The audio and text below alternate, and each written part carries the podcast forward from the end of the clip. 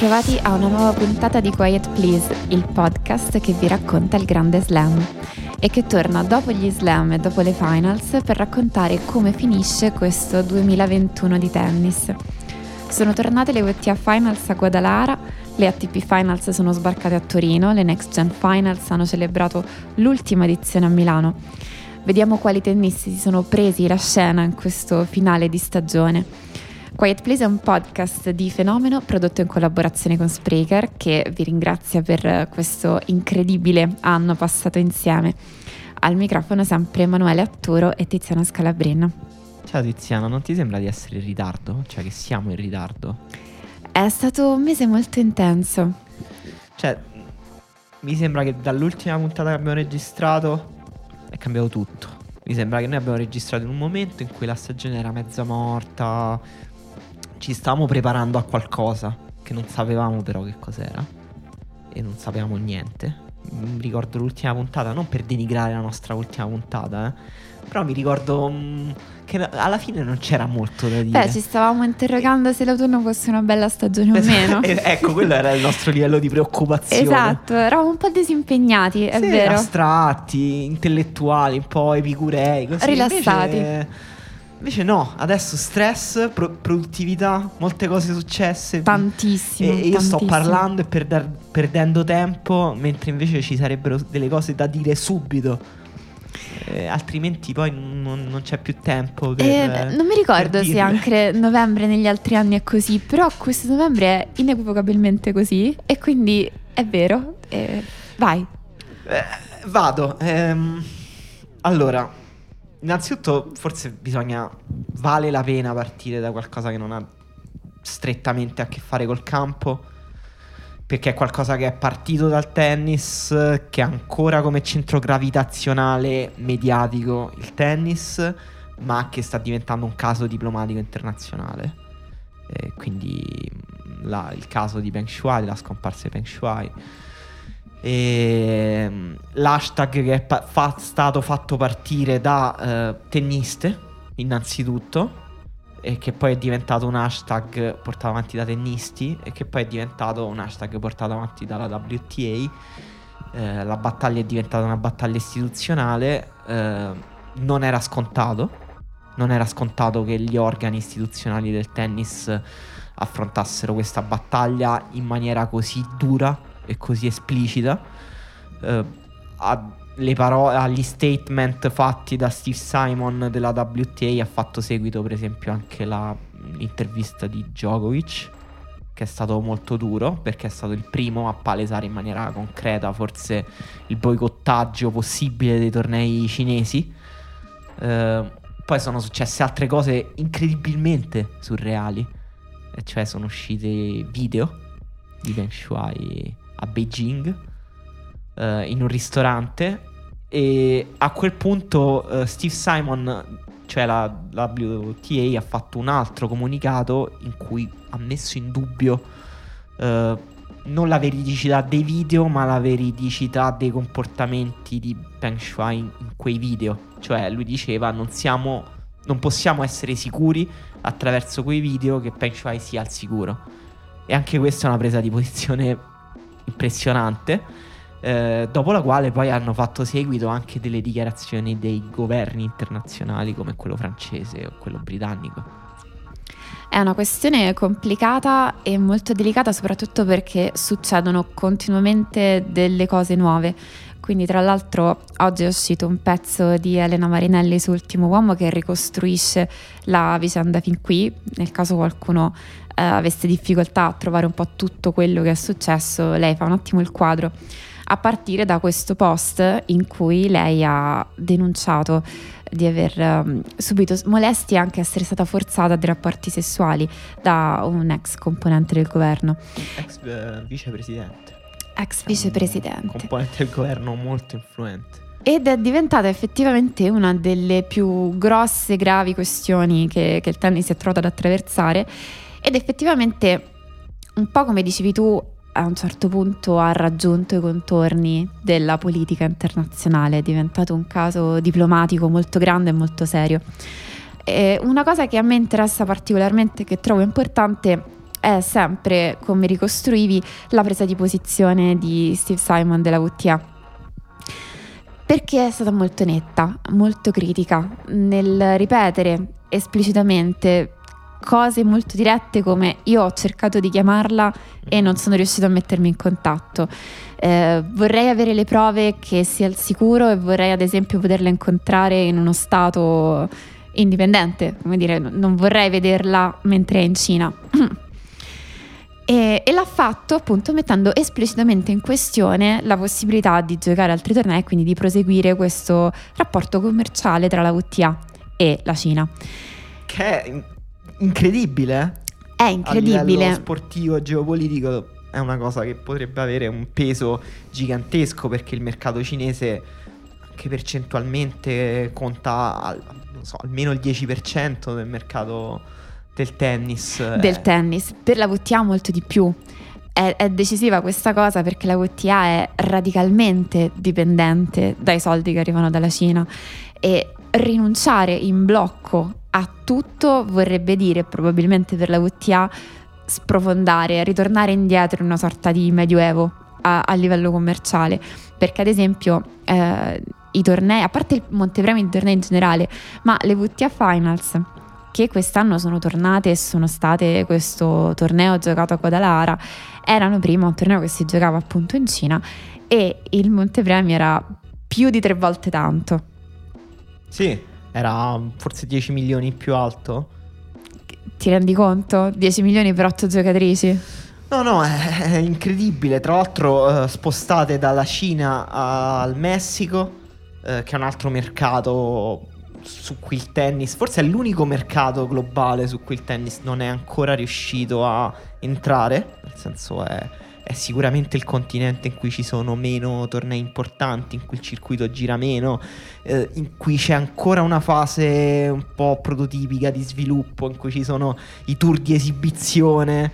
Uh, sai, per esempio, Federer rimediò un, gra- un problema al ginocchio facendo il suo tour in Sud America eh, dove effettivamente c'è ancora un'idea un po' coloniale, no? un po' tipo vi portiamo il tennis e, e appunto le finals di Guadalajara sono un aspetto molto importante e ehm, quindi sì, no, davvero impressionante perché non era, non era assolutamente scontato che, che una, una questione di diritti umani come questa poi di diritti umani è al di là dei diritti umani, qua stiamo proprio a livello di una persona in pericolo di vita. Probabilmente. Sì, eh, eh. però appunto ci sono questi due piani. Probabilmente la, la stampa internazionale, la diplomazia internazionale hanno adottato questo caso perché sono spesso interessati a parlare in modo critico della Cina. E invece quello che sta succedendo all'interno del tennis ha un suo peso specifico, un suo valore, che sono determinanti e una cosa che, che mi diceva Elena, che ho sentito dopo aver scritto questo pezzo, che non è qualcosa che si può dire assolutamente in modo ufficiale, ma forse mettendo insieme i pezzi di, della presa di posizione della WTA, del modo in cui stanno intervenendo i tennisti e gli altri organi, questo potrebbe essere un elemento chiave nella svolta per unificare i due tour. Che è un discorso che si fa da tanto tempo, ma se la WTA dovesse trovarsi a rinunciare ai soldi che vengono dalla Cina, probabilmente un'uscita mm. da questo problema, un exit strategy potrebbe essere quella di unire le forze. Sì, tra l'altro è una cosa che noi tendiamo a dare un po' per scontata, che però magari chi è meno attento al tennis, comunque con uno sguardo neutro, è abbastanza impressionante è il fatto che eh, i tennisti davvero appartengono a dei sindacati che sono quasi delle famiglie. Cioè, nel senso che se una persona scompare, cioè la, la, la, mm, il primo organo a muoversi se scompare una tennista è la, è la VTA. E anche questa può sembrare una cosa scontata, però è impressionante in realtà il fatto che queste uh, queste associazioni rappresentino davvero un, un cordone di salvataggio esistenziale per queste persone. Sì, che era un po' il discorso che suggerivamo anche quando si parlava di Olga Sharipova nel dire perché eh, chiediamo al tennis di prendere posizione e di intervenire su questo tema. Eh, glielo chiediamo perché quello che succede nel tennis, quello che succede agli atleti e chi appartiene al tour è di vivere costantemente per alberghi per poche settimane nel corso dell'anno, eh, di vivere a stretto contatto con quella che è l'organizzazione dei tornei e quindi eh, gli organi del, dell'ATP, gli, chi si occupa di gestire le cose sul luogo e quindi in qualche modo se sei sempre, eh, se non sei cittadino di nessun luogo, chi si deve prendere cura di te alla fine, chi può sapere davvero come sono andate le cose, intervenire in qualche modo dall'alto, è proprio il tennis. Sì, ehm, poi a un certo punto sembrava che... Ehm, cioè, devo dire che anche il, momen- il, il, modo in cui si è ingrossata a livello istituzionale a un certo punto questa richiesta di informazioni, eh, anche questo è stato abbastanza impressionante. Cioè, a un certo punto comunque Djokovic non aveva ancora parlato, Nadal non aveva parlato, Wimbledon non aveva parlato e si pensava anche che, insomma, qualcuno ne poteva fare a meno. Invece più o meno tutti hanno preso posizione, tutti hanno parlato. Anche se eh, io darei un. sottolineerei il valore del, dell'intervista di Djokovic. Perché stiamo parlando ovviamente del tennista più forte al mondo, il numero uno del mondo. E, ed è un tennista che appunto non. Di una persona che a sua volta ha degli interessi commerciali notevoli. Molti, sì, esatto, perché un conto eh, la VTA ha preso, ha preso, le sue posizioni e Djokovic in fondo avrebbe fa- potuto farsi anche i fatti suoi, fondamentalmente. O prendere una posizione più blanda, come quella presa per esempio da Federer, che è stata una, una posizione blandissima, molto blanda, quasi, devo dire, quasi imbarazzante l'intervista che ha fatto a Sky Sport. Ehm, mentre Djokovic ha preso una, un, una presa di posizione politica molto forte Uh, c'è una presa di posizione che ha messo in secondo piano i suoi interessi commerciali, ha parlato esplicitamente di giocare tornei in Cina, uh, anche lui, e quindi tornei ATP in Cina. Uh, questa è una cosa abbastanza impressionante che in qualche modo racconta un po' anche del personaggio Djokovic, che è il personaggio che se c'è da fare una battaglia politica è sempre abbastanza in prima linea a farlo, anche se c'è da rinunciare a qualcosa sul piano, piano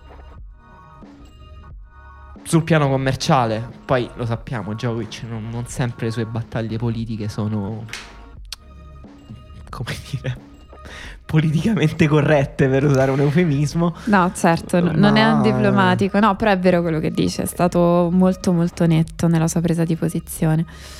Eh, ed è una storia che secondo me è un po' ancora agli inizi.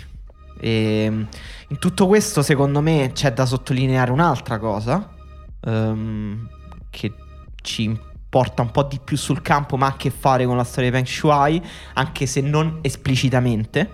Uh, però è un'altra cosa politica successa nel tennis in questa settimana, e cioè uh, il bellissimo discorso di Barbara Krejcikova eh, dopo aver vinto il titolo di doppio delle finals eh, a Guadalajara. Ehm, lei con la sua compagna di doppio più Martina Navratilo ha fatto un discorso sull'uscita eh, della Repubblica Ceca dal regime eh, comunista e quindi della, della rivoluzione che c'è stata in Repubblica Ceca e quanto questo abbia permesso a lei di essere lì eh, e ha ricordato anche il fatto che persone come Martina Navratilo erano state costrette a emigrare dalla Repubblica Ceca, dalla Cecoslovacchia, scusate.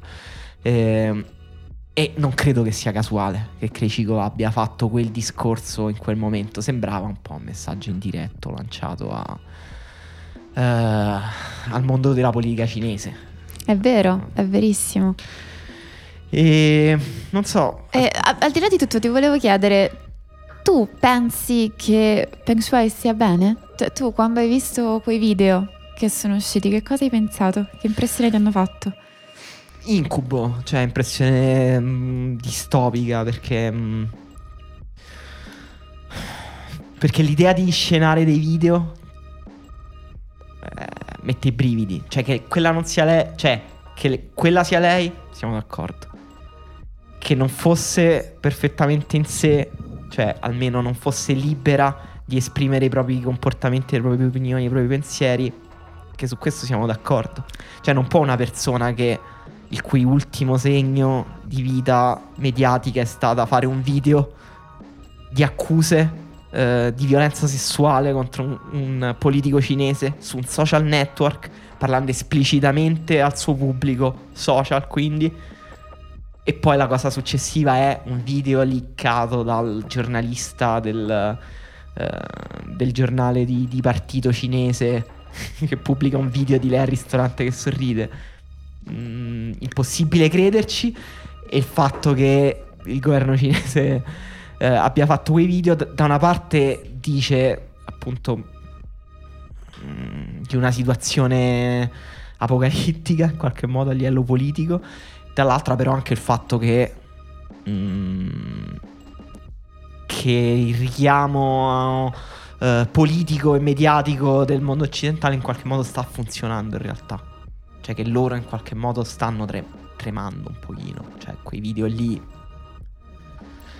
eh, erano ragione. difficili da credere, cioè nel senso se sono così disperati da voler far uscire quei video, forse si sono resi conto anche loro di essere in una brutta situazione, però questo è un parere che esprimo io che non capisco nulla di politica internazionale, eh, di rapporti diplomatici, quindi eh, no, hanno de- il peso che hanno, però ecco, quella è la mia impressione. Mi hanno fatto paura, però allo stesso tempo mi hanno anche incoraggiato del fatto che eh, le azioni mediatiche stanno avendo successo, non solo mediatiche ma anche istituzionali. La sensazione che descrivi è molto vera, infatti sembrava quasi quello un piccolo set creato per il video che ti faceva soltanto chiedere ma chi c'è dall'altra parte della telecamera? Chi, che cosa ha di fronte lei in quel momento? Sì, sì, incredibile. Disturbante, disturbante, è vero. E bellissimo il discorso di Kreshikova e tra l'altro è stato significativo che lei lo facesse in quel momento e anche che lei in particolare abbia trovato la forza di farlo perché comunque per Kreshikova in particolare non è stato un finale di anno semplicissimo nel senso che prima si erano giocate anche le partite della Billie Jean King Cup a Praga e, e, forse il picco dell'anno del tennis della Repubblica Ceca era stato proprio la vittoria del Roland Garros di Krejcikova. E quindi c'era un po' di pressione su di lei che effettivamente non ha gestito benissimo anche se si è dimostrata appunto poi la, la miglior doppista dell'anno eh, ma in tutto questo, appunto, per quanto si sia trovata in un frullatore di, di, partite, di situazioni diverse, passando da una parte all'altra del mondo per giocare questo finale di stagione già molto intensa, ha avuto la lucidità effettivamente di inquadrare con grande eh, diplomazia, intelligenza, sensibilità questo tipo di tema. Ehm. Non so se vogliamo parlare delle. cominciare a parlare di campo parlando delle finals eh, eh, maschili, però io mm, posso dire di aver portato sfiga a Matteo Berrettini, che sono arrivato a Torino all'incirca alle sette e mezza e lui alle 10 si era infortunato. Allora, sei stato a Torino, è bellissimo. sei stato a Torino, quindi Quaid Please in qualche modo ha potuto mettere una bandierina sulle prime ATP Finals giocate in Italia. Questa cosa è fantastica. E non quindi... sarà l'ultimo evento del 2021 che Quiet Please vedrà dal vivo, tra l'altro. Vediamo, però intanto raccontaci com'è stato l'arrivo a Torino, com'era l'atmosfera. È vero che, che poi Berrettini ha avuto una brutta giornata a differenza tua, ma ovviamente non era colpa tua. E Berrettini ha avuto una brutta giornata, ma anch'io ho avuto una brutta giornata perché la disorganizzazione del Palpi è stata scioccante. E credo che insomma di non aggiungere niente di nuovo. Potete guardare su internet, sui social, i commenti delle persone che ci sono state. È stata una caporetto organizzativa. Eh, ma come dire, è stato una volta dentro, una volta superati tutti gli aspetti più spinosi, eh, era anche bello. Allora, diciamo quello che stai dicendo è che tu non eri tra quei poveri sfortunati che hanno acquistato i biglietti magari con grande anticipo e che a causa della riduzione della capienza stabilita dal CTS si sono trovati improvvisamente a non poter usufruire del loro posto dopo aver magari acquistato anche il treno, l'albergo per se stessi, famiglia, amici. Sì, questo c'è. C'è sicuramente una percentuale di persone che è rimasta fregata da- dal comportamento de- dell'organizzazione. Anche se non, non ho capito fino in fondo come l'organizzazione poi ha deciso. So, ci stiamo addentrando in questa cosa per non farci mai più dare accrediti, però va bene. va bene, va bene. No, volevo dare Possiamo- voce a queste persone perché effettivamente No, quello ah, è stato terribile. Avrei Però sofferto molto Dopo c'è anch'io. stato secondo me un plot twist surreale. Perché ok, eh, alla fine la capienza è sta- non è stata... fa- quello che ha fatto eh, l'organizzazione è stata vendere il 75% eh, di biglietti, cioè mettersi in testa di vendere il 75% di biglietti nonostante la capienza per gli eventi pubblici al chiuso fosse del 60% la capienza consentita. Quello che speravano era una deroga. Eh, arrivati a- ad aver venduto il 68% se non sbaglio di biglietti, si sono resi conto che la deroga non era arrivata e quindi c'era un 8% di biglietti venduti che doveva essere annullato. Ehm, quindi sono stati annullati dei biglietti in termini in ordine di rimborsabilità economica. Quindi eh, fondamentalmente i, biglietti che costava meno annullare, quindi quelli più poveri. Ehm, quindi c'è una- un layer di classe in tutto questo che ovviamente è immancabile quando si tratta di queste situazioni. Questo era l'aspetto più spinoso ed è stato perfettamente inquadrato e messo al centro della questione, molto bene. Mm, Poi, che dicevo, c'è stato un plot twist surreale perché chiunque è stato eh, al Palalpi Tour si sarà reso conto che la, la capienza non era quella del 60%, ma non era forse neanche il 75%, forse neanche l'80%, forse eravamo sul 90%. Questo non lo so, era un'impressione, non, ho, Visto da non ho casa dati alla mano, ma sembrava- la partita di Berrettini era stracolmo lo stadio. Stracolmo. Mm, e non mm, so mm, mm. Cioè, la cosa che mi chiedo non è, ok, hanno chiuso un occhio. La cosa che mi chiedo è come l'hanno riempito, nel senso, a chi hanno dato i biglietti? Chi erano le persone che erano dentro? E, e una volta che eravamo dentro, l'atmosfera era fantastica. Il pubblico era davvero fantastico. Molto, molto caldo, molto, molto partecipe, ma anche rispettoso, cioè senza esagerare. Il tifo per Berrettini con Sverev è stato sostenuto, ma bello. Ehm, c'è stato proprio nel finale del set al tiebreak eh, con Sverev c'è stato qualche cedimento a fischi sulla prima sbagliata di Sverev, però niente di eccessivo, insomma. Ed era molto bello, la partita nel primo set di Berrettini è stata fantastica. Il livello di gioco visto suo e di Sverev, cioè il livello complessivo della partita era strepitoso. E quindi mm, è stato particolarmente triste poi che, eh, come dire, che Berrettini abbia...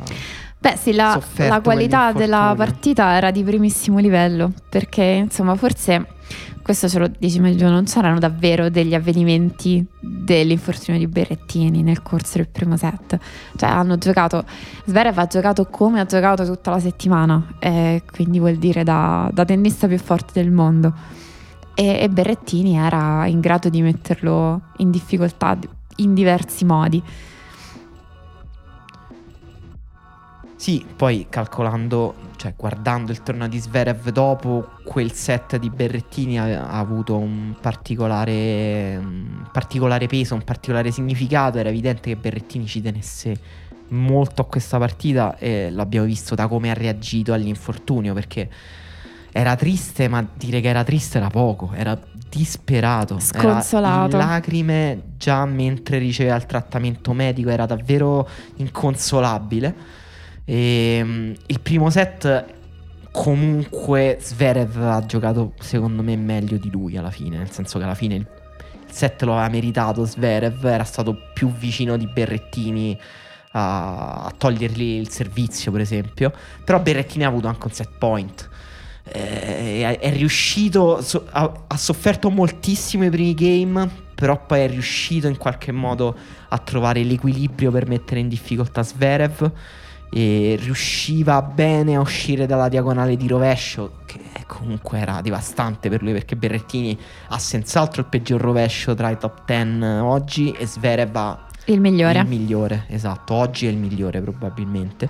Ma Berrettini riusciva a uscirne bene, mh, muovendosi benissimo, scegliendo benissimo ehm, le soluzioni tattiche.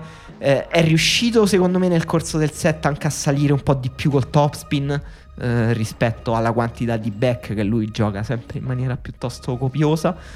Eh, e quindi poi c'è stato quel momento in cui ha strozzato quel dritto, forse ha fatto un movimento sbagliato e, e l'abbiamo visto disperato ed è un peccato perché, perché sembrava molto più maturo guardando quel primo set rispetto alle prime finals che lui aveva giocato. Sembrava più in grado di, di avere un impatto sulla partita, sembrava anche sembrava saperlo anche lui, sembrava particolarmente motivato.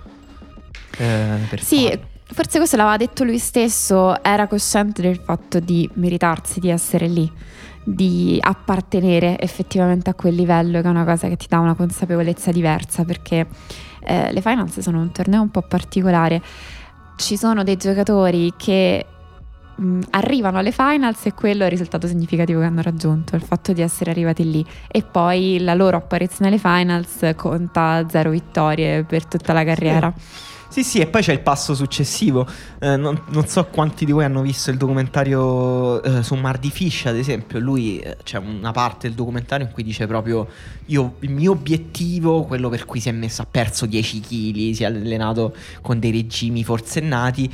Il suo obiettivo era arrivare alle finals, cioè dire ok, appartengo al club dei migliori giocatori al mondo. Però, come dicevi tu, un conto arrivarci, un conto è consolidarsi lì. Un conto poi è quando sei lì e quindi sei all'inizio del girone, comunque sei tra i migliori otto e devi giocare delle partite, riuscire a vincerne una.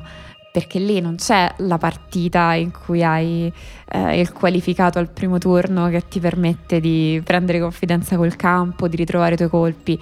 Lì non ci sono fasi di riscaldamento. Le prime partite sono comunque, soprattutto se sei tra le posizioni 5 e 8 e non 1 e 4 tra giocatori probabilmente migliori di te. O forse che hanno più esperienza, forse che alle finals sono già stati e hanno già vinto.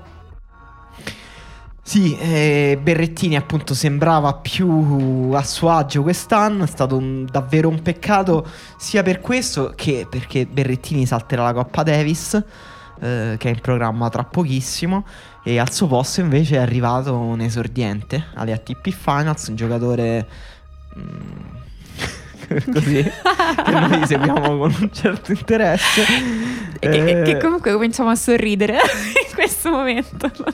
Sì, tra l'altro guarda, vabbè, lo posso dire, io ero andato a Torino per intervistare Yannick Sinner nel momento in cui eh, Berrettini si è accasciato, ho avuto la, la... Hai collegato delle cose. Ho, ho collegato i puntini, sai, tipo il meme della tipa con uh, tutti i calcoli, esatto. le equazioni. Uh, e mi sono reso conto che la mia intervista a Sinner sarebbe esaltata perché lui avrebbe dovuto uh, giocare poi il giorno dopo e non parlare con me. quindi ho avuto un attimo un momento di tristezza. Uh, però ampiamente ripagata dal fatto che poi Berrettini è sceso in, eh, scusa, Sinner è sceso in campo e uh, ha distrutto Urkac. Si è preso una rivincita veramente netta dalla finale di Miami e anche dal fatto che Urkac alla fine gli aveva soffiato l'ultimo posto disponibile per la qualificazione. Intanto riprendiamo un po' di cose. Eh, si potrebbe dire tutto quello che abbiamo detto dicendo che in realtà hai portato fortuna a Sinner. sì, certo. Vedendolo da un altro punto di vista. E sempre lo stesso discorso sul rendersi conto di appartenere a un certo livello ed essere in grado di vincere delle partite, qui stiamo parlando di un ventenne che arriva a freddo a giocarsi una partita alle ATP Finals e la stravince e la gioca al suo miglior livello. Incredibile. No, è, incredi- è incredibile perché era davvero difficile per lui. Cioè, io ho sentito entrambe le versioni, eh, cioè una versione per cui eh, sì, eh, lo ha saputo poche ore prima della partita, è dovuto scendere in campo senza preparazione, livello difficile, eh, quindi era difficile. E chi ha detto invece no, eh, non averci potuto pensare paradossalmente gli ha dato un vantaggio eh, perché è entrato in campo con eh, molto libero, molto sciolto. Eh, e lui ha bisogno poi di essere sciolto. Secondo me sono un po' vere entrambe le cose, però è vero che Sinner veniva da settimane molto difficili in cui era stato anche molto criticato. Lui, dopo la vittoria con Urkac, si è pure tolto qualche sassolino. Lui e Piatti insieme perché hanno detto che eh, le critiche ricevute dopo l'episodio delle Olimpiadi, il fatto che lui avesse rinunciato alle Olimpiadi, gli hanno lasciato delle ferite. E che poi l'accoglienza di Torino, il modo in cui Torino ha tifato per lui, è stato mh, mm, insomma una conciliazione poi col pubblico italiano in qualche modo. E, mh, mm, però era molto difficile secondo me per lui giocare perché era comunque un imbucato lì, eh, molto criticato. Eh, in Italia, molto criticato in Italia, doveva giocare in Italia. Certo. Eh, e invece ecco, ha, ha dimostrato di avere qualcosa di speciale ancora una volta ricostruiamo un po' lo scenario. La parte, proprio le ultimissime settimane di Sinner prima di arrivare alle TP Finals erano state decisamente eh, difficili, non, non, è neanche dire in salita, perché lui dopo, dopo Anversa in realtà eh, era molto in fiducia, arriva a Vienna, continua questa striscia di vittorie battendo Opelka, che già non è un giocatore semplicissimo da affrontare su, sul veloce al chiuso, poi batte Novak, poi si trova a, ad avere uno scontro diretto con Rud, con cui si stavano giocando le ultimissime gli ultimissimi posti disponibili per qualificarsi alle finals. Batte Rudd, anche questa è una prova di, di, maturità, di consapevolezza, di lucidità. Sì, anche perché poi l'abbiamo visto Rudd alle finals, un giocatore che sta a quel livello, un giocatore migliorato tantissimo, un giocatore difficile da battere. Un giocatore che non aveva intenzione di lasciare nulla dietro. E, e, poi arriva questa partita che anche ha scatenato parecchie polemiche con Tiafo che alla fine Sinner perde 6-2 al terzo, eh, dopo aver inizialmente dominato Tiafo come tra l'altro era successo nella maggior parte dei loro scontri diretti, insomma Tiafo era quello forse che gli aveva portato fortuna in tutti i suoi primi titoli, in tutte le sue prove più importanti, e però a un certo punto grazie a una gestione psicologica della partita, eh, dell'americano, insomma, un po' particolare, che inizia a cercare di rimanere negli scambi, a fare un po' di scene anche per coinvolgere il pubblico. Alla fine Sinner perde la concentrazione, perde la partita. Allora ti devo fare una domanda molto diretta. Eh, Tiafo ha fatto uno show che sta dentro i limiti della correttezza etica, diciamo, oppure è andato un po' sopra le righe e Sinner, Sinner poi ha rosicato un po', eh? Secondo te era legittimo il suo rosicamento? A parte che i rosicamenti sono tutti legittimi. Però eh, diciamo esatto. era... Cioè, comprensibile oppure Tiafo alla fine ha fatto quello che mh, mm, avrebbe dovuto fare. Poi lui è sempre un po' così. Ha esagerato o è per te è stato comunque tra le righe? Eh, dipende da quella domanda. Per me questa cosa che hai detto, il fatto che i rosicamenti sono tutti legittimi è la vera risposta, nel senso che se a me caratterialmente una cosa dà fastidio non vuol dire che sia illegittima. Tutto sommato ci sono tantissime cose che mi danno fastidio per come sono fatta, che io non farei e che non apprezzo particolarmente, però effettivamente non c'era nulla di scorretto. No, sono abbastanza d'accordo. L'unico momento di quella partita che un po' stavo andando addosso al televisore per la rabbia è quando ha tirato, Tiafo ha tirato addosso a Sinner una volée e poi è andato a esultare con i tifosi, cioè, è un po' troppo. Ma a me dà fastidio comunque il batti 5 tifosi così, nei, nei, momenti delicati della partita, soprattutto quando lo fai e che il tuo avversario non si sta divertendo in quel momento, perché se è una cosa reciproca, abbiamo fatto un grande punto, ci stiamo divertendo entrambi una cosa, eh, farlo un po' in faccia all'avversario non è carino, però in no, realtà... è chiaro che lui l'ha fatto proprio per manipolare Sinner. Cioè è chiaro che lui esatto. l'ha fatto per manipolarlo, non l'ha fatto perché spontaneamente voleva il calore dei tifosi. Eh, Tiafo è anche quello, però in quel momento l'ha fatto eh, per manipolare Sinner perché sapeva che con Sinner questo tipo di cose funzionano, perché l'aveva visto fare a Monfis già eh, agli US Open. E, però un'arma. una cosa vera, una cosa vera se poi dopo una fase in cui Sinner, perdendo la concentrazione, fa rientrare in partita Tiafo, Sinner avesse ritrovato la concentrazione e vinto la partita, in realtà staremmo raccontando di una partita super divertente. No, ma infatti la partita è stata bellissima. Tiafo, tra l'altro, ha giocato una settimana a Vienna strepitosa. In generale, ha fatto un ottimo finale di stagione. Un tennista molto, molto divertente. Eh, Sinner, però, ecco, quel, in quel momento secondo me eh, è andato in tilt perché stava giocando... Eh, Vienna era decisivo, Vienna era un tabellone difficilissimo, strettissimo. Noi abbiamo eh, registrato Quiet Please la settimana prima che iniziasse Vienna e dicevamo mm, è un 500, forse il 500 piuttosto dell'anno. Eh, non solo per il tabellone molto fitto di giocatori, ma anche perché eh, erano tutti giocatori motivati e perché c'era appunto eh, questa corsa all'ultimo posto mm, buono per qualificarsi alle finals di Torino.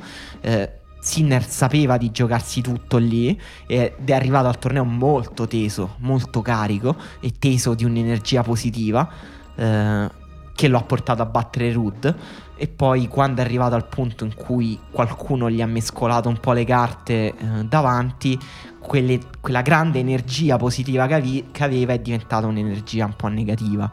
Eh, ed è, si è intesito molto e probabilmente ha scontato un po' questa corsa all'ultimo posto che comunque era pesante per un ragazzo di 20 anni. Comunque Sinner eh, è arrivato lì, alla fine ha giocato pure le finals, ma con un esploit di classifica, un'ascensione di classifica impressionante. Cioè nel 2018 Sinner era numero 760 del mondo. Stiamo parlando di questo. E fatto che si è arrivato a un passo dal qualificarsi, a un certo punto per noi era vitale che si qualificasse perché si gioca in casa, perché è la prima edizione a Torino, si deve qualificare per forza, era Impegnati, obbligato. Ecco. Era obbligato a qualificarsi, invece era un miracolo pazzesco se lui si fosse qualificato ed è entrato un po' in quel mood obbligazionale, tipo devo qualificarmi. Ancora più vera questa cosa che dici per il torneo di Parigi. E lì, anzi, da, dall'energia positiva che c'era a Vienna si è passati a un, una sorta di stress psicologico abbastanza violento. Uh, ultimissimo torneo che già ha qualcosa di, di tetro e di oppressivo nella sua, nella sua ambientazione, proprio nel setting. E lì questa cosa è stata ancora più violenta, anche perché in questa parte finale di stagione in realtà quelli che erano i primi tennisti già qualificati alle finals continuavano a mandare un messaggio a tutti gli altri per dire noi siamo qui e non vi facciamo passare, non vi faremo vincere una partita.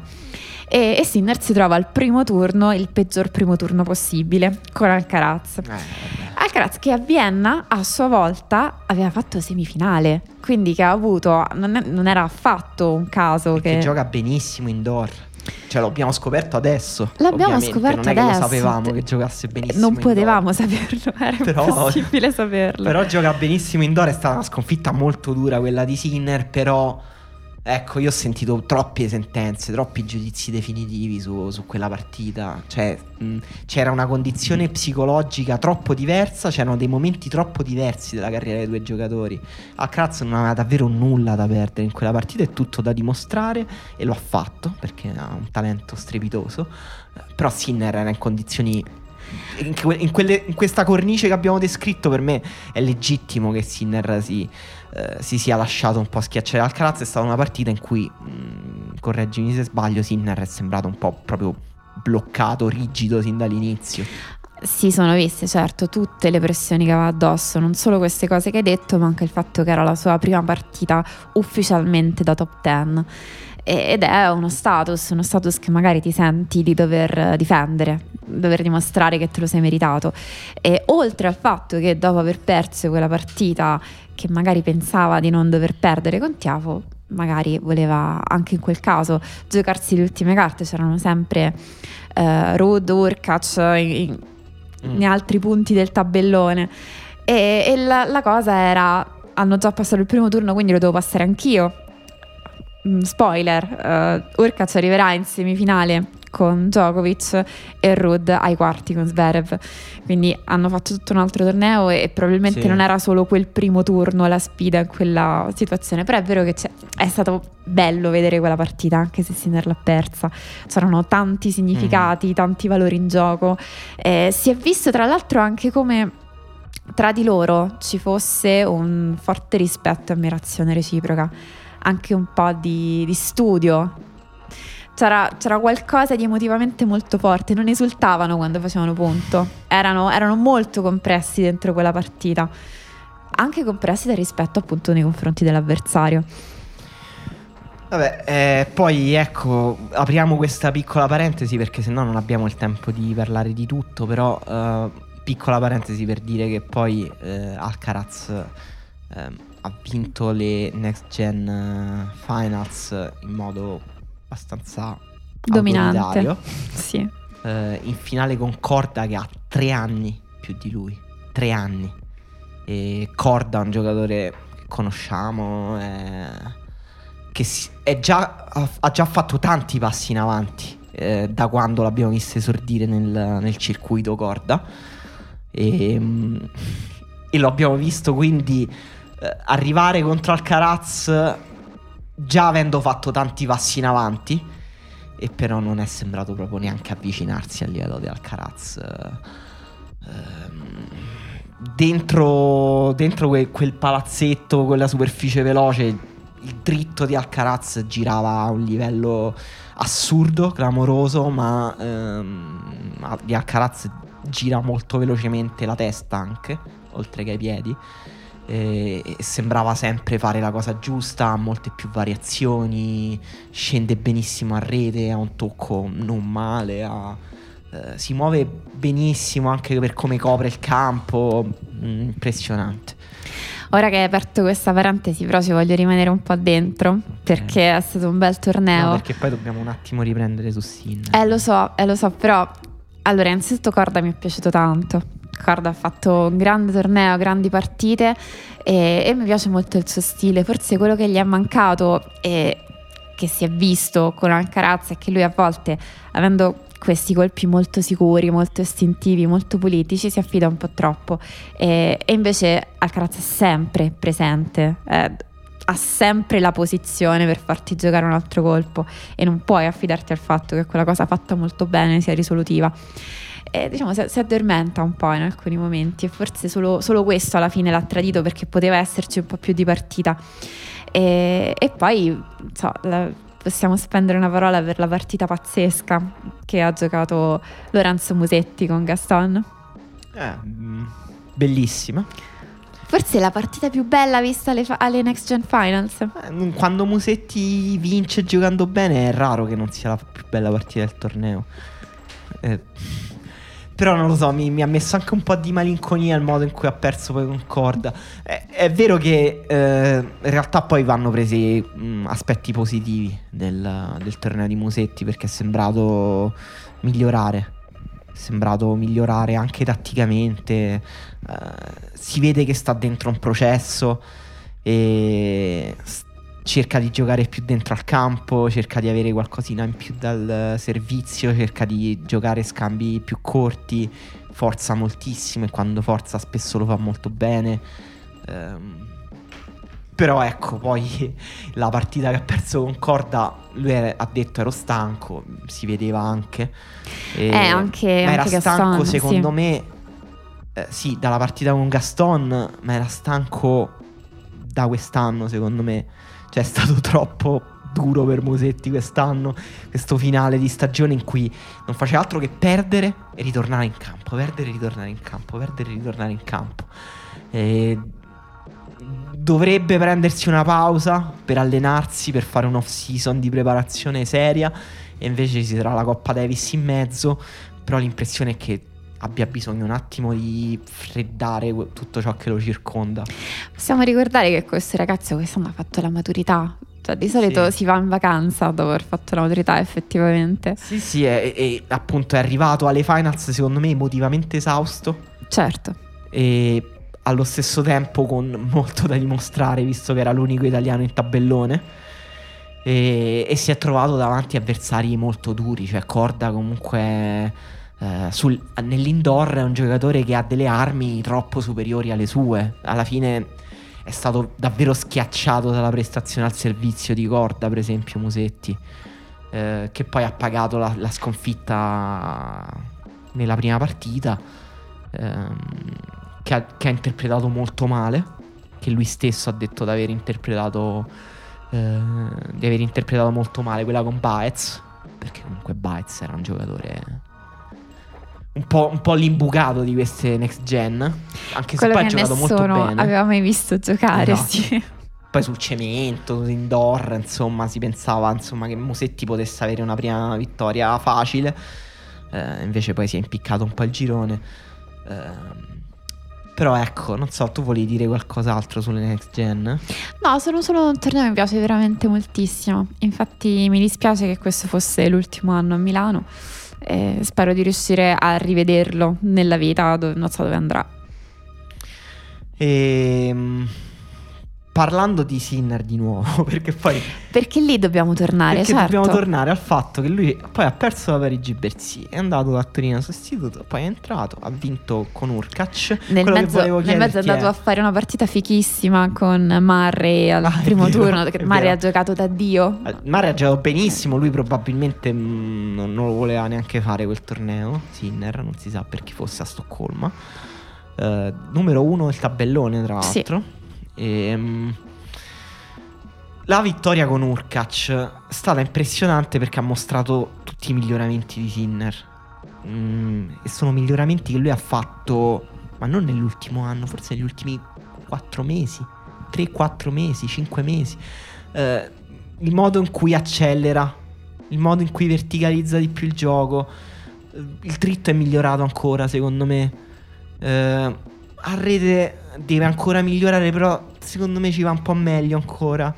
Ci sono il stati. Servizio è migliorato sì. tantissimo. sì, cioè, sì, ha ancora dei momenti di vuoto. Con Tiafo, per esempio, quando ha lasciato che Tiafo rientrasse in partita. Proprio perché poi nel tennis aspetti mentali e tecnici sono molto legati. Quando lui non era più tranquillo, qual è stato il colpo che l'ha tradito? Il servizio, cioè è cominciato a scomparire la prima. Eh, però in generale un miglioramento impressionante. Che valore dai a quella vittoria con Urkac, considerando poi che Urkac è stato vicino, è stato, mh, mm, vicino al ritiro, insomma? No, questa cosa che, che Urkac non abbia giocato al suo meglio è vera, è, è inutile non dirla, è, è verissimo. Era, era, confuso, non, non, aveva del tutto i suoi colpi né un'idea chiarissima di come gestire la partita.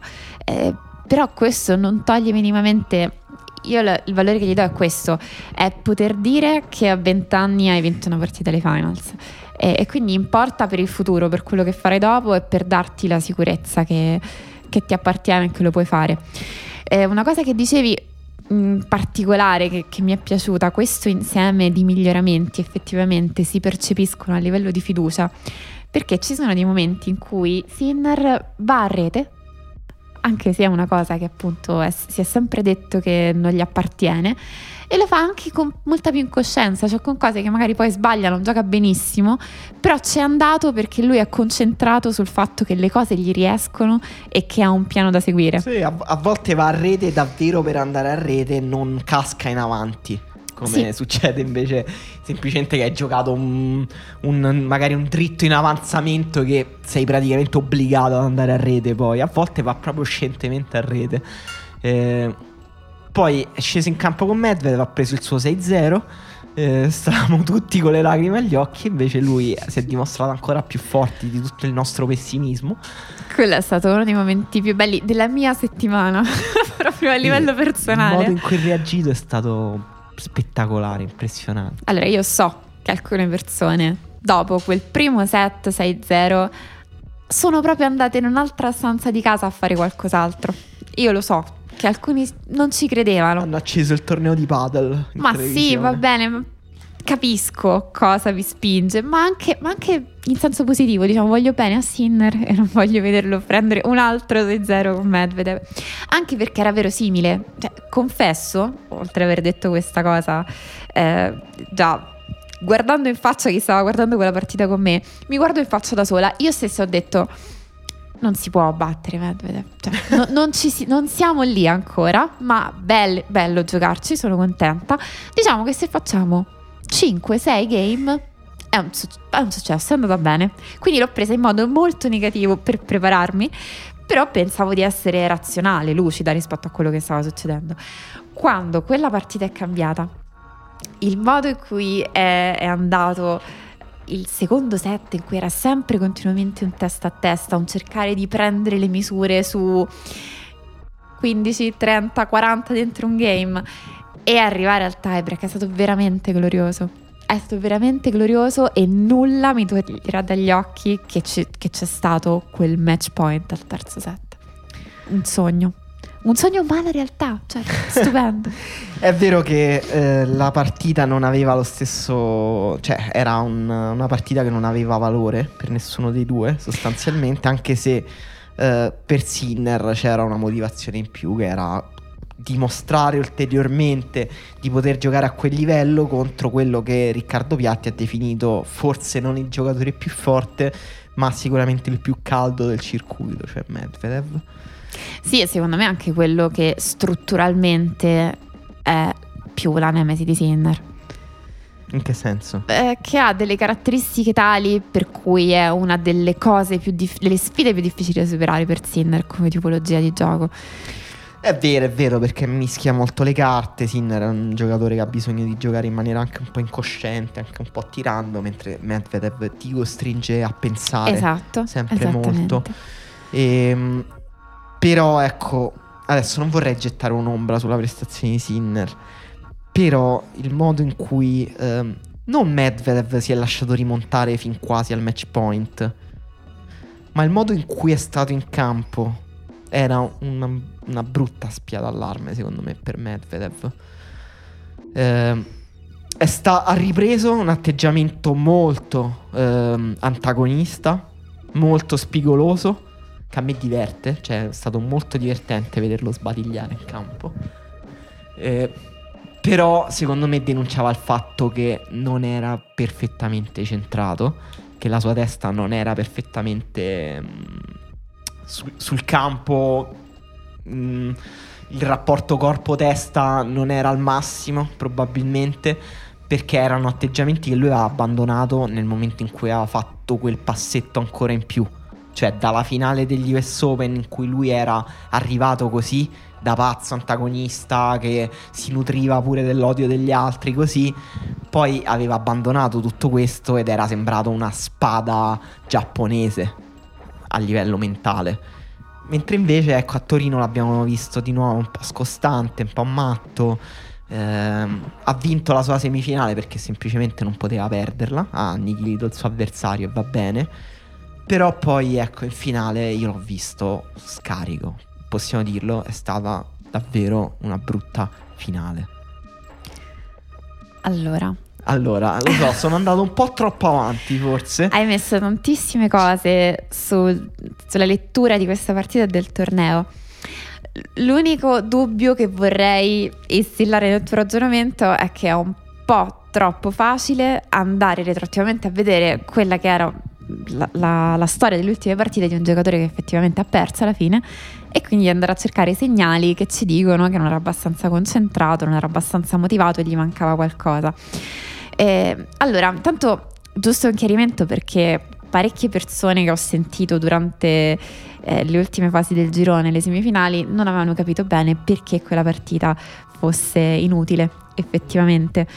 E il punto... Quella tra Sinner e Medvedev. Sì, eh, Zverev si era già qualificato e sarebbe passato comunque anche se Sinner avesse vinto con Medvedev perché oltre ad aver vinto le sue due partite aveva vinto un set nella partita che ha perso con Medvedev e eh, per quanto cioè, la, la, partita persa non è un valore negativo, ma è un valore positivo per cui conta il set vinto e contano i game in caso di parità. E quindi Sinner anche vincendo due partite non avrebbe avuto il set vinto nella terza che non ha giocato, quindi questo giusto, esatto, giusto chiarimento. chiarimento. E in qualche modo era uno, una delle incognite. Medvedev come la giocherà sta partita? come, come scendrà in campo. Io credo che non sia il tipo di giocatore che, che, invece si è fatto mancare la concentrazione, anche perché nel primo set non ha neanche sudato. E, e credo che il suo interesse fosse finire quella partita velocemente per arrivare poi eh, riposato alle semifinali. E credo che eventualmente possa averla usata per affinare ulteriormente quelli che sono alcuni suoi strumenti di gestione psicologica del gioco, che è una sua particolarità. Ad esempio, eh, ci sono stati dei, dei, game nel terzo set in cui quello che stava facendo era una sorta di roulette russa psicologica, eh, continuando a, a, gestire il suo turno di servizio a una velocità disumana. Lui continuava a servire senza neanche dare il tempo a raccattavalle di passargli la pallina praticamente. Lui prima ancora che finisse il punto aveva già la pallina in mano e stava per servire. Sì, sì, tattica Quindi, da ping pong.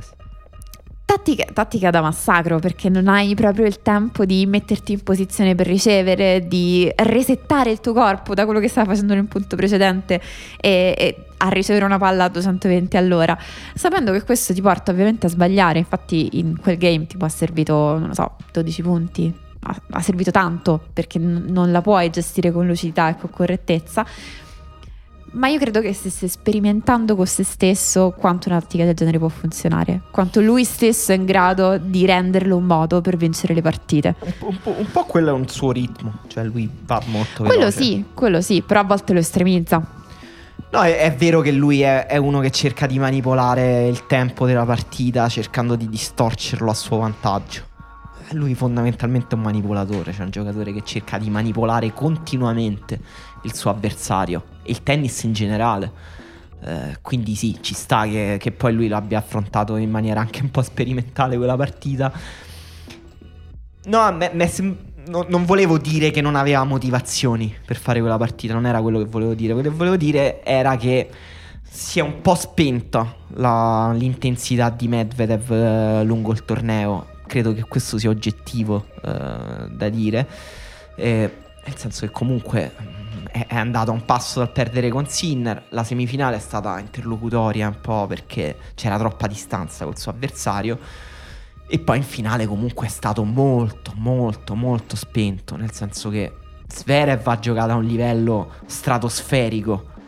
Ma uh, Medvedev però è un giocatore che ha le armi per arrestare l'emorragia eh, e lì quella cosa che dicevi della velocità gli è tornata contro. Cioè, quando è in difficoltà, Medvedev secondo me usa male il tempo. Nel senso che dovrebbe usare quel tempo per fermarsi, ricalibrarsi. E invece è come se avesse velocizzato la propria sconfitta in qualche modo in quella partita. Perché non trovava eh, davvero il ritmo e il modo per fermare Zverev. Mentre Zverev giocando sul ritmo, che in qualche modo lo aiutato anche da Medvedev ha continuato a giocare come eh, aveva giocato anche in semifinale. La semifinale contro Djokovic è stata probabilmente la partita più bella del torneo.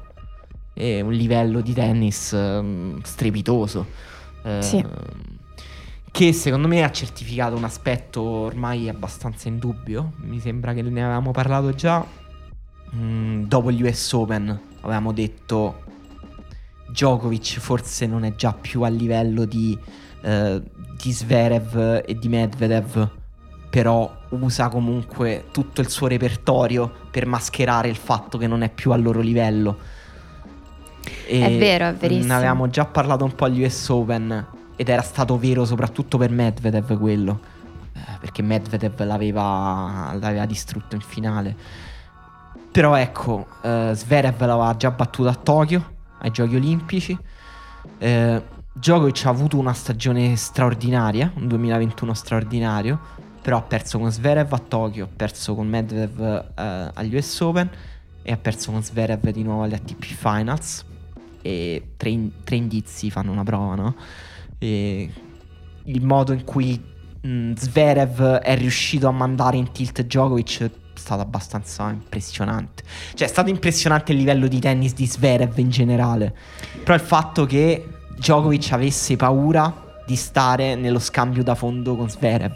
Cioè, che, non, che Djokovic La cosa, ecco, la cosa impressionante era che Djokovic non stesse comodo in uno scambio da fondo con qualcun altro. È verissimo, e i fondamentali di Zverev in questo torneo praticamente non hanno mai mostrato alcun tipo di crepa, che fosse servizio, risposta. Il rovescio è stato un'arma di distruzione di massa da qualsiasi posizione, ehm, soprattutto incrociato, lungolinea, ma ha giocato addirittura un rovescio al volo che io sono rimasta senza parole, sembrava sceso da un altro pianeta in quel momento.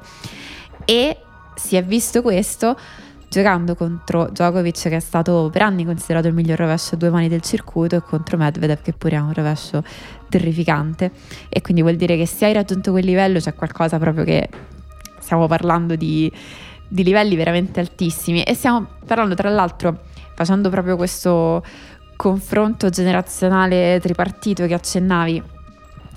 L'unico torneo in cui sono mancati tutti e due, Medvedev e Zverev, alla fine è stato Wimbledon.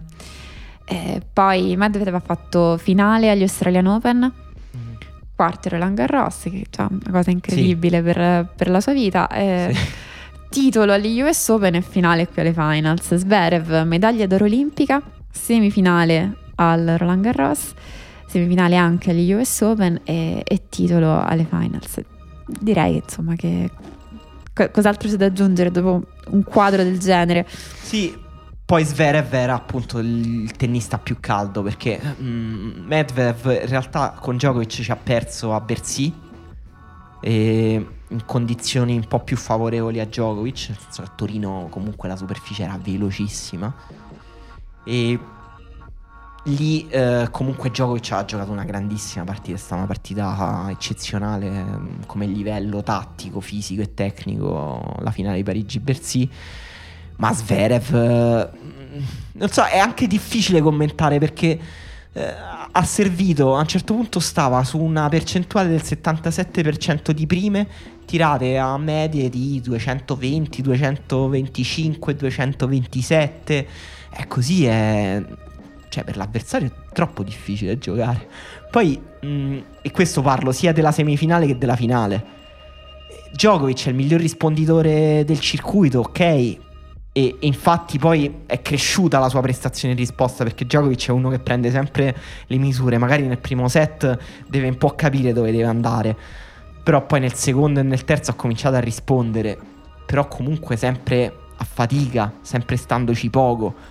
Eh, Medvedev ha fatto una fatica a rispondere pazzesca non sapeva proprio più che pesci prendere, faceva due passi avanti, poi due passi indietro. Ogni tanto, ogni tanto cioè, ci sono stati dei momenti in cui pensava di dover giocare il dritto e si è trovato a giocare il rovescio all'ultimo momento. Ha provato tutte le posizioni possibili, è vero. Non sapeva veramente più che fare e Zverev ha giocato il servizio a un livello che cioè oltre il quale a un certo punto dobbiamo cambiare questo sport perché come dire è un bug troppo grande. Cioè, un, un, un colpo può essere così condizionante su tutti gli altri? Questo è stato poi, l'hai, l'hai detto rapidamente, la superficie di Torino forse era davvero troppo veloce. Questa alla fine è stata una delle osservazioni che sono state fatte, magari ha, ha penalizzato la possibilità di sviluppare meglio le partite e di vedere altri valori in campo. Sì, comunque ha dato un boost sicuramente al servizio di Sverev eh, notevole, anche se eh, i miglioramenti appunto più che sul servizio di Sverev l'abbiamo visto nel modo in cui riesce a prendere il controllo dello scambio anche dal lato del dritto. Eh, col dritto ha martellato Medvedev sulla diagonale di dritto e gli ha fatto veramente male. Eh, e una mobilità difensiva che è sempre stata una sua caratteristica, l'elasticità con cui si muove, ma ancora più efficace. E va bene. Nulla da togliere, è vero, ha giocato in una maniera mostruosa. E allora, questo giusto per chiudere questa questione, arriva un mese da quando l'ATP aveva detto che avrebbe condotto delle investigazioni eh, sul tema delle possibili accuse di violenza domestica, facendo esplicitamente per la prima volta il nome di Zverev, era fine ottobre. il che già era un successo perché insomma questo è stato sicuramente dovuto al fatto che eh, alcune voci dalla stampa e dagli appassionati di tennis hanno continuato a ritenere che questo fosse un tema importante, hanno continuato a insistere su questa cosa mentre forse l'obiettivo era quello di farlo passare in secondo mm-hmm. piano. E, e, lui stesso insomma sta gestendo una, un'interessante captazio benevolenze da, da, qualche mese comportandosi come una persona super amica di tutti, super sì, carina sì. e disponibile. A Torino è stato estremamente caloroso ai microfoni. Sì, lo fa e c'è stato addirittura all'interno oppure accanto alla captazio benevolenze una parte di vero e proprio pinkwashing in cui nel discorso finale da vincitore si è rivolto direttamente a Daria, la moglie di Medvedev. No. Eh, dicendo ci conosciamo da dieci anni, è straordinario averti avuto qui accanto a vedere queste cose. Eh, che, voglio dire, in tutto questo no, non è per dargli forzato, del, dell'ipocrita. No? Cioè, non è stato leggerme, leggermente forzato. Diciamo che si nota che c'è un motivo dietro tutto questo cioè, il fatto che poi Daria Medvedev, no, Medvedev, Medvedev Medvedova, Medvedeva, credo, Medvedeva, non lo so. Eh, non avesse un microfono. Gli poteva rispondere. Totalmente oggettificata. cioè, non vogliamo essere eh, le, de, la polizia de, No, assolutamente. Tu, però, insomma, è bru- brutto momento. Brutto momento e bruttissimo tweet di Djokovic dopo che ha detto eh, so, Zverev ha avuto un anno, so che ha avuto un anno duro dentro e fuori dal campo. Cioè, voglio dire, Abbiamo parlato fino adesso di quanto sia forte Zverev. Il è fatto che Zverev ha giocato quindi non è assolutamente in dubbio questa cosa. Strepitoso, puoi anche dirglielo su Twitter se vuoi, senza dire che è stato un risarcimento perché ha passato un anno duro, senza dire che è cresciuto attraverso quello che ha passato fuori dal campo e questo l'ha reso un tennista migliore, facendo passare questo messaggio motivazionale. Esatto. Cioè, puoi anche non che... difendere il tuo amico maschio per forza su Twitter. cioè, puoi anche non farlo. Puoi anche mandargli un messaggio privato e dirgli abbiamo vinto anche noi, anche oggi contro le donne, hai visto? allora, sì, diciamo che non era il caso di far passare Olga Sharipova come la disgrazia da cui Zverev deve essere risarcito. E io, visto che poi ho sempre questa paranoia del fatto che questa cosa venga fraintesa, sono contenta che abbiamo parlato prima di quanto abbia giocato mostruosamente bene, sia proprio inequivocabilmente fortissimo, perché ha battuto i migliori e li ha battuti alla grande. Ancora una volta, non è che deve finire in carcere, io lo odio, però semplicemente invece di fare sei mesi di sono il più simpatico di tutti, sono amico di tutti, guardatemi come sorrido, guardate quanto sono carino. Bastava entrare in dialogo su questa cosa, dire forse ho sbagliato, eh, vorrei parlare con Olga, chiedere scusa, chiedere quello che è successo. Cioè, questo sarebbe stato fare significativamente la differenza per il fatto che sei anche un personaggio pubblico e, e dal pubblico arriva magari una, una forma di incomprensione sul tuo comportamento, che cosa stai facendo. E invece lui l'ha denunciata. E vabbè, vedremo come, come continuerà questa storia. Allora, siccome è passata già più di un'ora e non abbiamo ancora parlato delle finals di Guadalajara, ehm, e quindi delle VTA Finals, eh, direi che dobbiamo parlarne subito.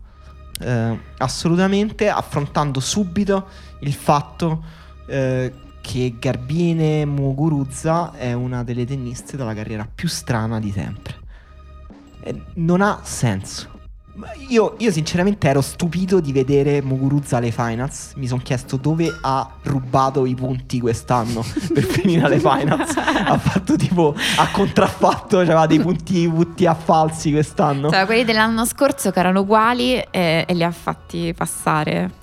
E Ma questo gli è bastato per essere tra, migliori, tra, i migliori tennisti al mondo. Secondo me invece si scoprirà che è stata una truffa che lei ha perpetrato per arrivare lì.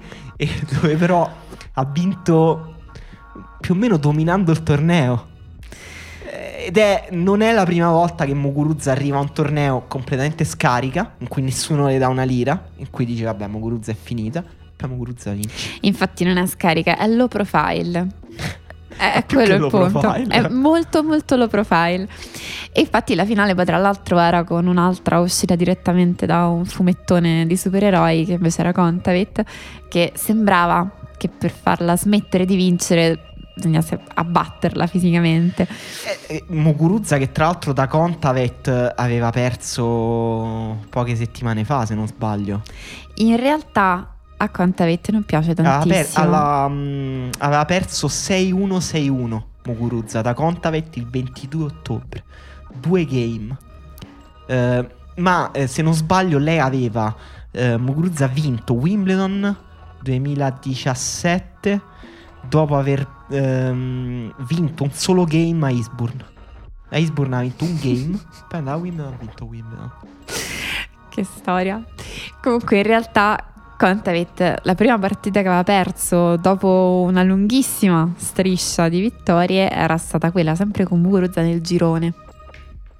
Nel girone. quando- È vero, sì, sì, ma infatti Muguruza, eh, dicevo, dominando il torneo non a caso, non eh, usando un'iperbole, ma mm, nel senso ha battuto Contavet, che era palesemente la tennista più in forma del circuito, due volte, senza perdere un set.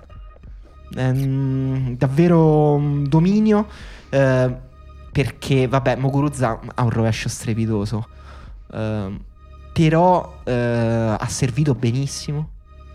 Ha ritrovato il servizio, che lei è molto, il suo gioco è molto dipendente dal servizio. Eh, sì.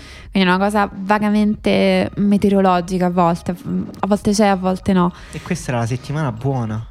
Sì, E mm, anche il dritto eh, ha funzionato benissimo, ha dominato il gioco, ha mm, veramente giocato un tennis offensivo totale Muguruza. Ha perso ehm, l'unico set perso, anzi no, ha perso, ha iniziato anche qui perdendo la, la prima partita con Pliskova. eh, in quel girone che poi eh, appunto ha punito Pliskova per il numero di set vinti. Ehm, e Muguruza invece è passata proprio per il set vinto con Pliskova eh, in, quella partita, in quella prima partita che ha perso.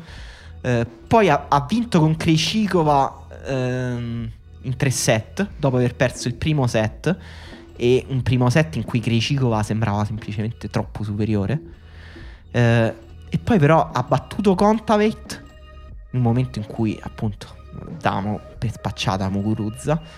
Eh, arrivata con Badosa, Badosa aveva battuto eh, Saccari e... ehm, ci sono state un po' di cose interessanti nel mezzo. E io- l'unica cosa ti volevo interrompere soltanto per dire altra persona che, che potrebbe aver mandato una sosia o fatto qualche impiccio poteva essere Pliskova perché questo era il primo anno che Mm. usciva dalla top 10 e io credo che sia stata un- proprio la qualificazione stessa e arrivare da numero 4 del mondo alle finals forse uno dei momenti più significativi della sua carriera E... mm, no, dicevo, Muguruza poi ha battuto Badosa. sai che era il loro 6-3, primo incontro? 6-3. Cioè, le due prime tenniste di Spagna, non proprio coetanee, però alla fine 4 anni di distanza, non, non 12.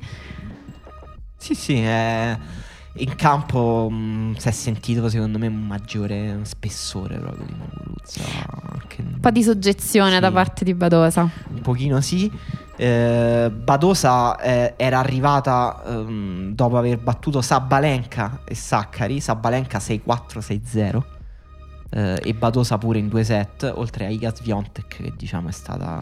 ehm, eh, la tennista che ha giocato peggio. Stefanez, Allora, Swiatek- nel modo più semplice possibile. Ha, ha pianto alla fine della partita con Saccari.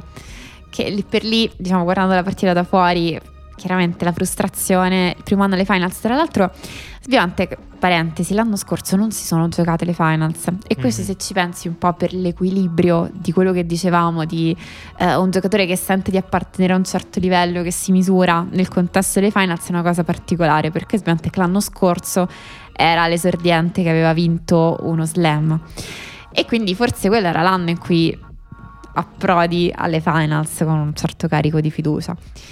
E quest'anno invece è stata la sfida di doversi sempre confermare, di non avere un exploit a livello ovviamente di quello di Roland Garros, però ha fatto i quarti praticamente a tutti gli slam ed è, ed è rimasta in cima. Però ha un problema con Saccari, tra l'altro è una delle tenniste che, che più la fanno soffrire, che non riesce a battere. E, e invece poi però lei ha dato diciamo, un quadro secondo me significativo. Per me lei è un po' la Joe March di piccole donne del, del circuito VTA. Bella, bella lettura. e, e ha detto che nella prima partita era sindrome premestruale, che capisco benissimo che sia Mm. scoppiata a piangere esattamente mentre era in campo senza neanche riuscire ad arrivare alla panchina a trattenerlo e, e poi le partite dopo direttamente perché aveva il ciclo. È bellissimo che l'abbia detto. Ha detto: Io Ah, lo- non, voglio, non voglio dirlo per giustificarmi, voglio dirlo per far sapere a magari delle bambine che iniziano a giocare a tennis che se questa cosa ti mette in difficoltà, sappi che è così per tutti. In queste finals mm, ti dico un dato molto semplice. Ha vinto la giocatrice più titolata. Cioè, quella Bello. che aveva più titoli ha vinto il torneo, semplicemente. Eh, nonostante poi l'abbiamo descritta prima come una vittoria totalmente a sorpresa. Eh, però mi sembra una, mm, un risultato che ha confermato un po' un pattern che abbiamo visto negli ultimi mesi di, di tennis. Ehm, e cioè che ci sono delle giocatrici molto costanti nei loro risultati, nei loro piazzamenti, che però faticano moltissimo a vincere i tornei, e giocatrici che arrivano da dietro e che sono più pronte a eh, degli exploit e a prendersi dei titoli. Eh, le giocatrici costanti sono Sabalenka, eh, ma anche Saccari comunque ha giocato un 2021 mh, di alto, alto, alto livello cui ha portato però poco a casa. Eh, e appunto giocatrici come Krejcikova o come, mh, come Kontavet anche e come Muguruza poi arrivano in fondo. Arrivano in fondo, alzano le coppe. E... Non so, è una situazione strana. Perché probabilmente il fatto che quando, quando Muguruza ha vinto il suo primo titolo 2016, se non sbaglio, il suo primo slam, eh, ormai tanti anni fa era arrivata completamente a 2016 sorpresa. a Roland Garros. Poi sì. ha, ha- ha- come giocato una partita tutto in post, tutto in eh, eh, reduce, in qualche modo, però anche molto libera. Cioè, l- il fatto che poi abbia vinto uno slam a caso nel 2020, anche ha vinto Australian Open 2020, lei se non sbaglio. No, ha fatto finale. Dovrebbe ha Ah, perso fatto finale con scusa. Kenin. Perdendo con Kenin. Però è sempre, le dà sempre quest'aria da biglia impazzita. In cui comunque può trovare la grande settimana in cui gioca sciolta, in cui il servizio funziona, in cui il dritto funziona, in cui gioca il suo tennis super brillante. Ehm, e invece ci stanno giocatrici tipo Sabalenka che eh, hanno tutto per vincere e però il braccio a un certo punto diventa di pietra. È vero, è una bellissima ricostruzione che hai fatto. E poi per Muguruza si vede in particolare il, eh, il fatto che sia la giocatrice più titolata, giusto come curiosità, in realtà ha lo stesso numero di titoli di Sabalenka, ma è il livello di titoli che ovviamente cambia perché Eh. tra, tra quelli di Muguruza ci sono due slam. E Contavet è una che quest'anno ne ha 20 più di lei, perché Muguruza quest'anno ne ha 23, Contavet ne ha 24.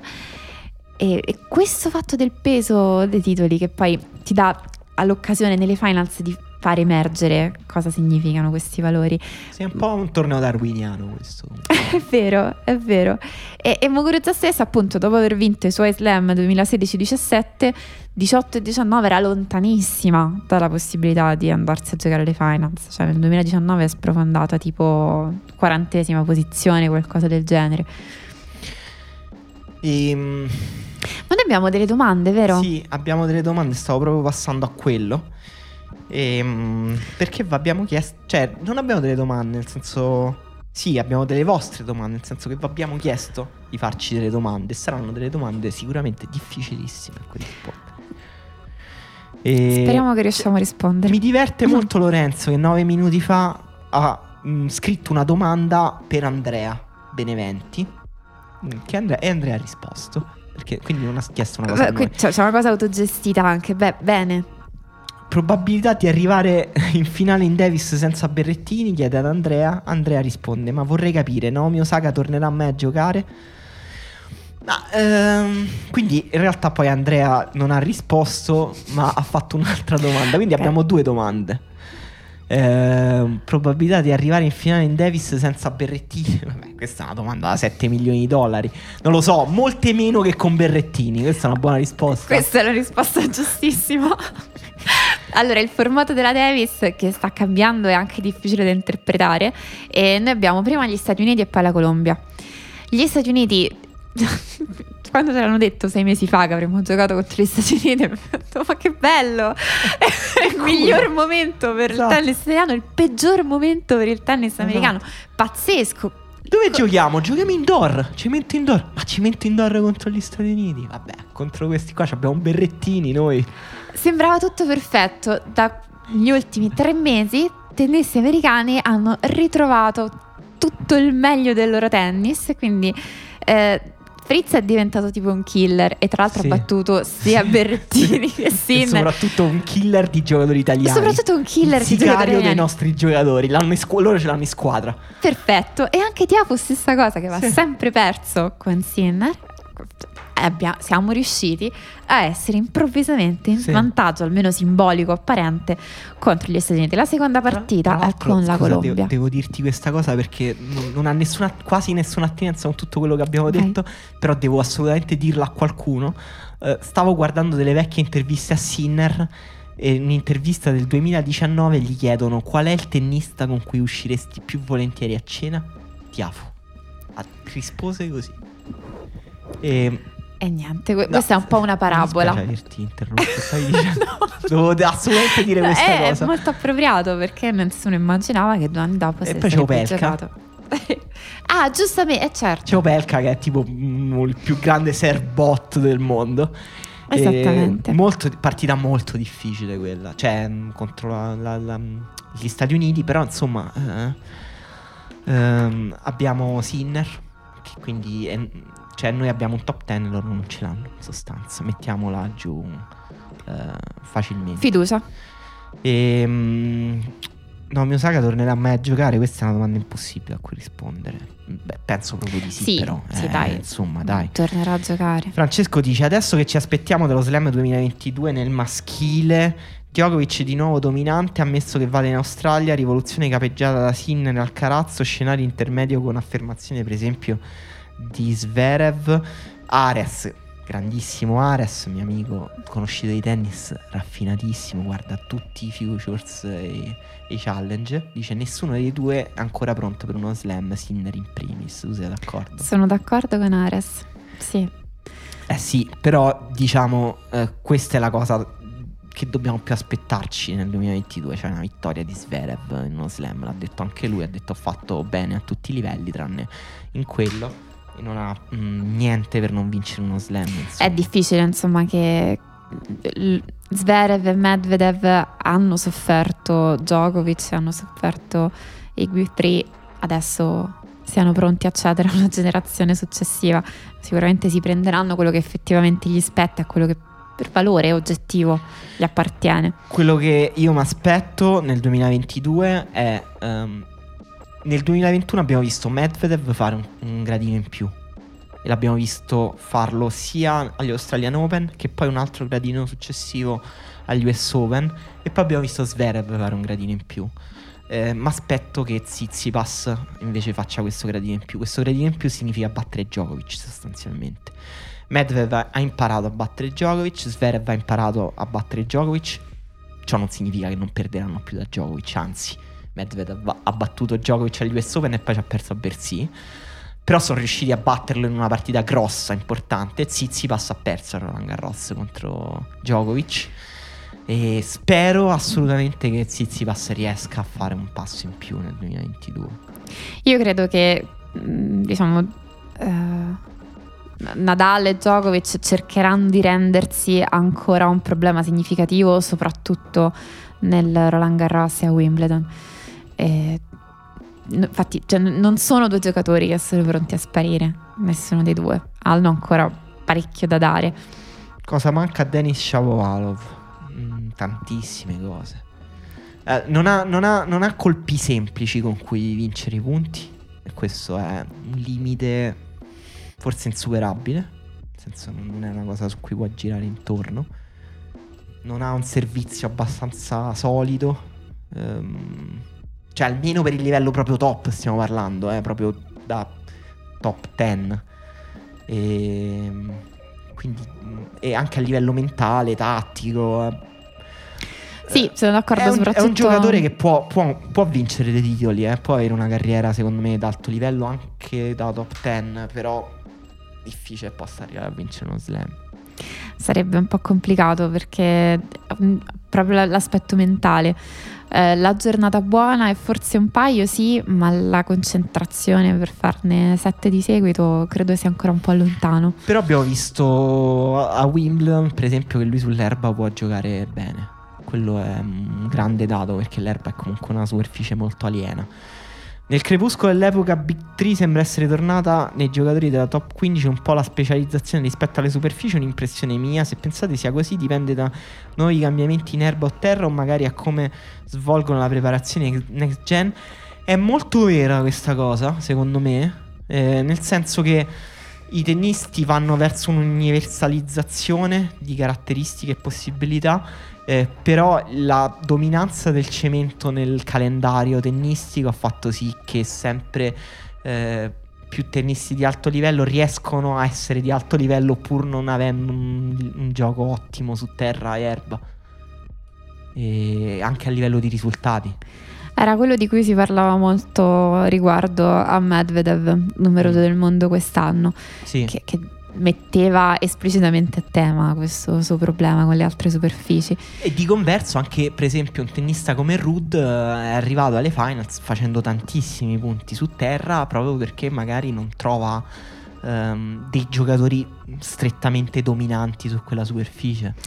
Anche e viceversa, quando un giocatore è particolarmente portato per una superficie come la terra o l'erba e trova il suo gioco anche su cemento, a quel punto ha un grosso margine. Sì, è vero, questi sono tutti discorsi giganteschi, forse dovremmo farci una puntata a parte. Domanda 1 e Trina dice Francesco, quali sono state per voi le tre migliori partite dell'anno al femminile maschile? Allora, tre è difficile. Tre è difficile, ma sul femminile la finale del, di Indian Wells tra Zarenka e Badosa, eh, cioè, anche quando fanno le repliche mi esalto. Cioè, proprio è, è part- secondo me è la partita più bella dell'anno. E partite maschili temo che sarà una partita di Sinner. Ho questa sensazione. Beh, partite maschili, Djokovic, Nadal, Roland Garros sicuramente. Zverev... Mi sembra già l'anno scorso, era eh, quest'anno, è passato sì. un secolo. Djokovic, uh, Zverev uh, alle finals a Torino secondo me è stata una delle partite con livello più alto. E sta, è, è, è, un lavoro che è troppo difficile da fare così a freddo, diciamo. Eh, ce ne stanno sicuramente un miliardo, anche tra quelle magari non, a, non arrivando semifinali, finali, no? Eh, però mh, mm, dobbiamo farci un articolo, Francesco, non possiamo farlo rispondere adesso sul podcast. Quante sono le probabilità che Djokovic non vada agli Australian Open per via della restrizione ai soli vaccinati? Eh domanda a Tilio, domanda per, per, per, gli Australian Open, nel senso se la sentiranno gli Australian Open di rinunciare a Djokovic. Secondo me Djokovic se la sente di rinunciare agli Australian Open per questa cosa. Sì.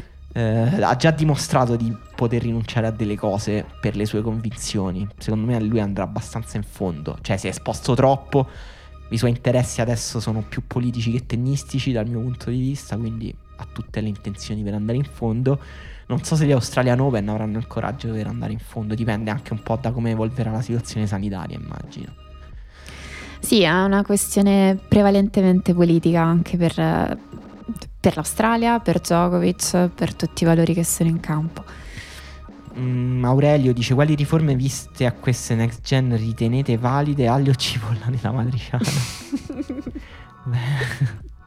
Niente niente aglio né, né aglio né cipolla nella matriciana. Si dice, a me piace con la cipolla la matriciana. Eh, ca- capisco il senso della cipolla nella matriciana, però forse è meglio senza. E dopo aver visto la next gen con quel tipo di punteggio, i 7 a 4, mh, mm, non dico che è un, una riforma valida nel tennis, no, non lo è. Però che ci siano dei tornei in cui farlo che sono i tornei un po' extra, dei tornei un po' esterni al tour normale, non è una cosa assurda. Io mi espongo su una cosa brutta, però Killer Point mi sa che è ora. Killer Point è una cosa di una violenza, sei proprio una persona cinica. Lo so, però secondo me aumenterebbe la possibilità di... Paradossalmente, pensaci, eh, toglierebbe un po' di importanza al servizio, forse.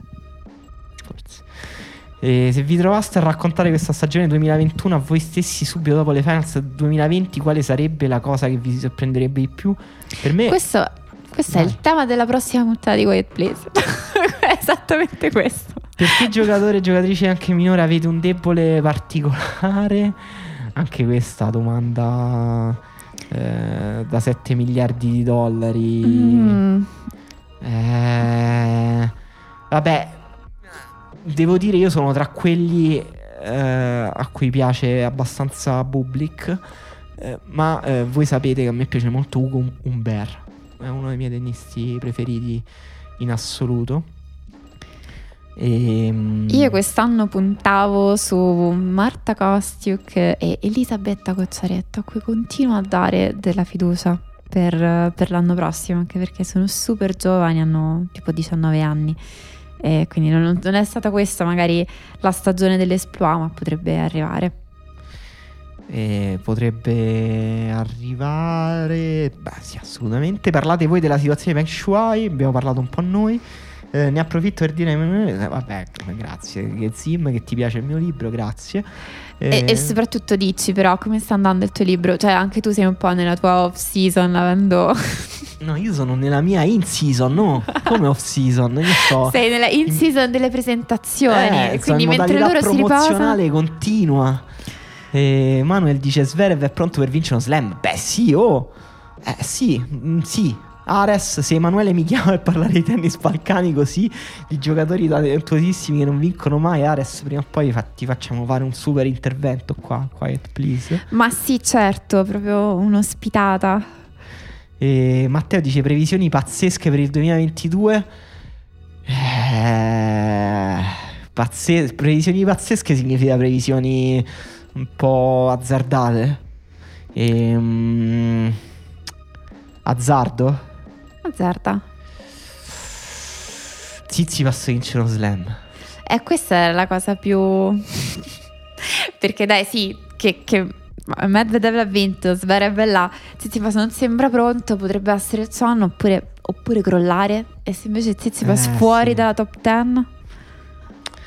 Eh, sarebbe triste, devo dire, sarebbe triste. E... Però di sicuro non rimarrà lì così a galleggiare nella terza posizione a buffo. Guarda, ho visto la, un'altra partita che ho visto dal vivo alle finals è stata Rublov uh, Tsitsipas. E, um, ma uh, e devo dire che sono i due giocatori che mi hanno deluso di più durante il torneo. E, um, spero che lui. Per Rublev io ho un grande amore. E vederlo dal vivo è bellissimo. È super emozionante Rublev dal vivo. È bellissimo, è impressionante. È però spero davvero che migliori perché, perché ha secondo me grandi margini. Beh, ha avuto delle fasi. Lui alla fine del 2020 era il tennista caldo, non è stato lo stesso alla fine del 2021, però effettivamente gli auguro un altro, un altro picco a breve termine. Ultima domanda, poi dobbiamo assolutamente chiudere. Secondo voi Carlos Alcaraz può essere un finalista da Grande Slam già il prossimo anno? Eh... Sì. Sì, forse, fina- forse finalista sì, uh, dipende da un po' di incroci. Però lui sulla partita secca secondo me può già battere praticamente tutti fuori dai, diciamo, top 3. Tolti, uh, diciamo, Zverev, Medvedev, Djokovic almeno sul cemento, il resto li può battere tutti. E forse può già battere sia Zverev che Medvedev su, su terra.